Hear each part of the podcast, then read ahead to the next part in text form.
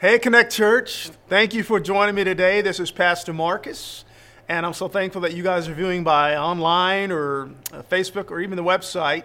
And today I want to talk more about our core values and the aspect of worship. And so let's just dive right in. Uh, you know, we are all worshipers, and most of us don't think of this, but at any point in given time out of our lives, we are worshiping something. And the idea today is that what is that one thing that you're worshiping the most? And that's where I'd like to take you in this time. Chances are you have other loves that are trying to take preeminence or first position or first place in your heart.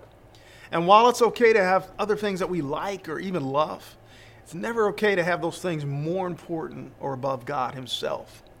And so today I want to talk about how you have greater intimacy with God that our path to growing this is going to contain things like prayer, reading God's word, but absolutely worship. And not just any kind of worship, but true worship. So, you know, when we talk about worship, it's something more than listening to a radio station like K Love or turning on your favorite playlist on Spotify. Though those are helpful tools, that's not the absolute measure of what true worship's all about. But I'm talking about true worship as Scripture has defined. And if we go to the book of John in the fourth chapter, it says this But the hour is coming, now is, when the true worshipers will worship the Father in spirit and in truth. For the Father is seeking such to worship him. God is spirit.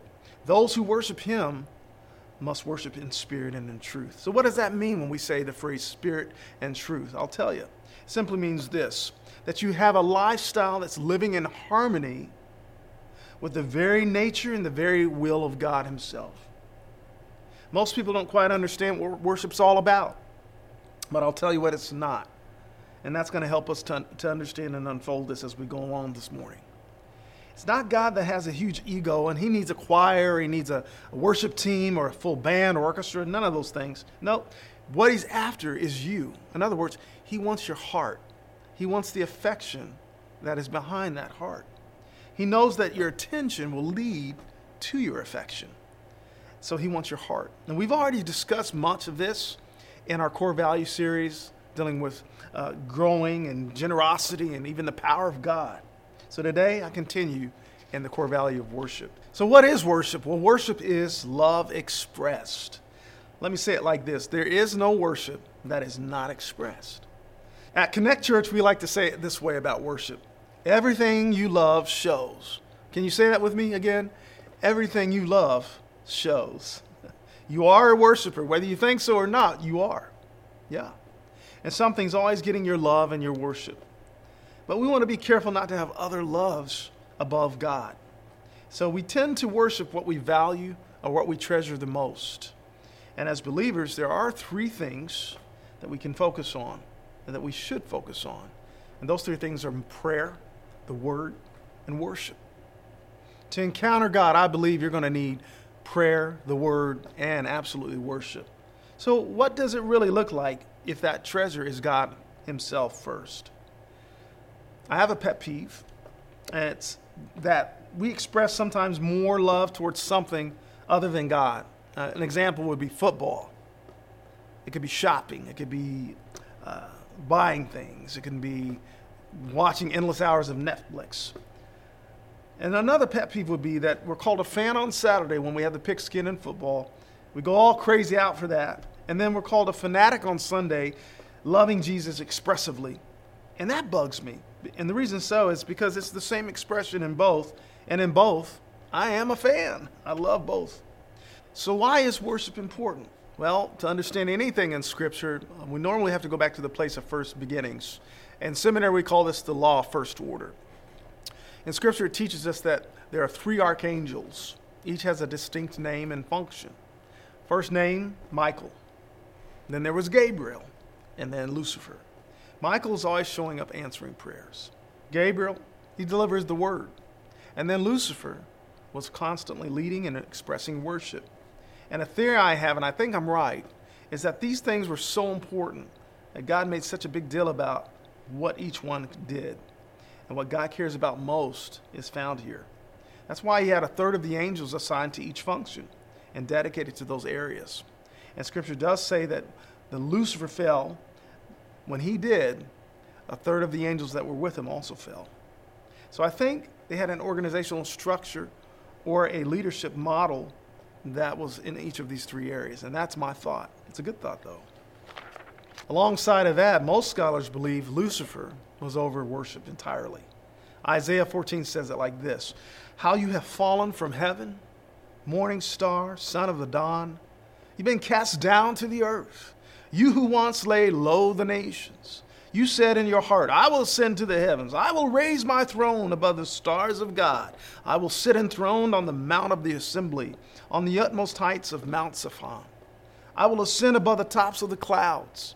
I will make myself like the Most High. And Jesus says in Luke 10, I saw Satan fall like lightning, which means it lasted that long. And it wasn't a fight. God doesn't have an enemy.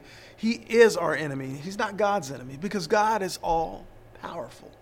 The only reason he got kicked out was because of one reason alone pride. Nothing else has changed since that time. Remember, in Luke 4, it says Satan is still saying, Fall down, worship me, Jesus. Sound familiar? He's still filled with pride. And if we go back to Isaiah 14, it says, Your pomp is brought down to Sheol, and the sound of your stringed instruments. So you see, Satan possessed stringed instruments. Most actually believe that they were actually inside of him. So he was an instrument. Just think about that now.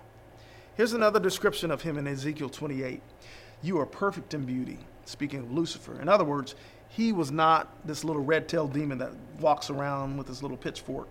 Verse 13 says it this way You were in Eden, the garden of God. Every precious stone adorned you ruby, topaz, emerald, chrysolite, onyx, and jasper, sapphire, turquoise, and beryl. Your settings and mountings were made of gold. On the day you were created, they were prepared. Another translation says settings and mountings were actually timbrels and pipes. And all that I say to say this as one of the archangels, Lucifer possessed stringed instruments, he possessed percussion and cymbals, and he even possessed wind instruments like a flute or a saxophone. Here's a correlation for you. There's a very interesting thing about music. In every orchestra, there's going to be wind instruments that you blow, there are going to be string instruments that you pluck, and then there's going to be percussion instruments that you bang. And then in an orchestra, there's always all three. In all of music, you're either going to be plucking something, blowing something, or hitting something. You understand, right? So the Satan that we describe out of Scripture, he possessed all of these. He was music, he was an orchestra. Look what it says in, in verse 14 through 17. You were anointed. He was anointed to do all of this. In other words, he didn't lose his functionality. And today he still uses it, but he uses it deceitfully. He uses those gifts to control culture. And you look at any movement going on in the wrong direction, I can guarantee you there's going to be music that's there to support that theme and carry that movement. Like in, in the 80s, it was Alice Cooper's song, Suicide Solution. So we've got to be careful. As a guardian cherub, for so I ordained you, you were on the holy mount of God. You walked on, among the fiery stones. You were blameless in your ways from the day you were created till wickedness was found in you. And through widespread trade, you were filled with violence and you sinned. And so I drove you in disgrace from the Mount of God real fast. and I expelled you, guardian cherub, from among the fiery stones. Your heart became proud on the account of your beauty, and you corrupted your wisdom because of your splendor. And so I threw you to the earth, and I made a spectacle out of you before kings. And to this day, the Bible calls Satan the God of this world. Second Corinthians says this in verse 4 In whom the God of this world has blinded the minds of them which believe not. In 1 John 5, it says, We know that we are children of God, and the whole world is under the control of the evil one. So Lucifer was music, and he still is. He was the worship leader, but he got fired, let go, Nanya, which means God needed a replacement. And guess who that is? It's you. That's me. He needed a worship leader. Now, I say all this to say this worship is so, so important, and it replaced Lucifer.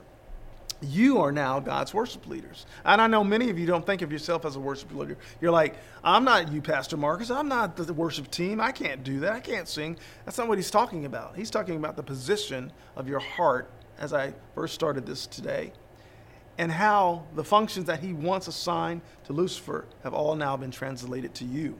That's the whole reason why you were created. God created you for the purpose of worship. You getting this? It's starting to sink in, I think. It's your job description. And it's for God's pleasure that you've been created. And so you were created by Him, for Him, to bring Him honor and glory. Now you are in charge of worship. It's our responsibility, actually. And He created your body to worship. He put cords and strings in the back of your, of your throat to sing. The trees can't do that. And He gave you percussion with your hands so you could clap. He gives you wind instruments so you could shout and you can whistle, right?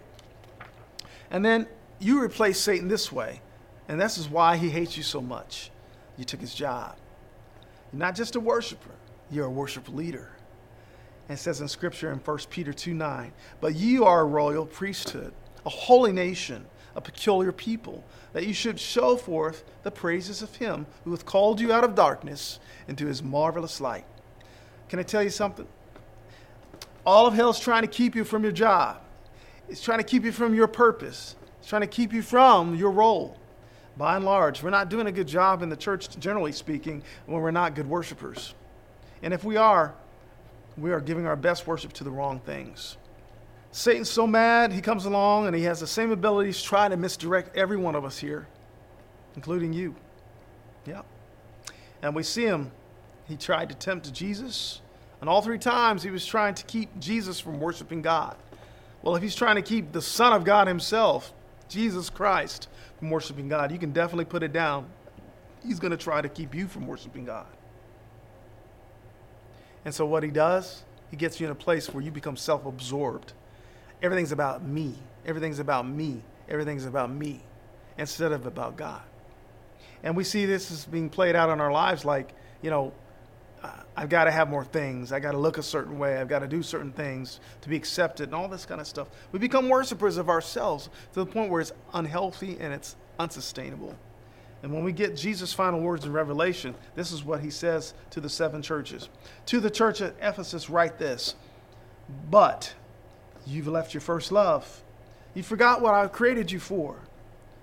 Don't forget what it's all about. So he created you to worship, that's true. This is so huge to God. To spend time in His presence is so, so important. Revelation 2 5 says, Consider how far you have fallen. Repent and do the things that you did at first. And if you do not repent, I will come to you and remove your lampstand from its place. Some translations say, Remember the height from which you have fallen. So, how do we keep from falling and stay a true worshiper that I defined earlier today?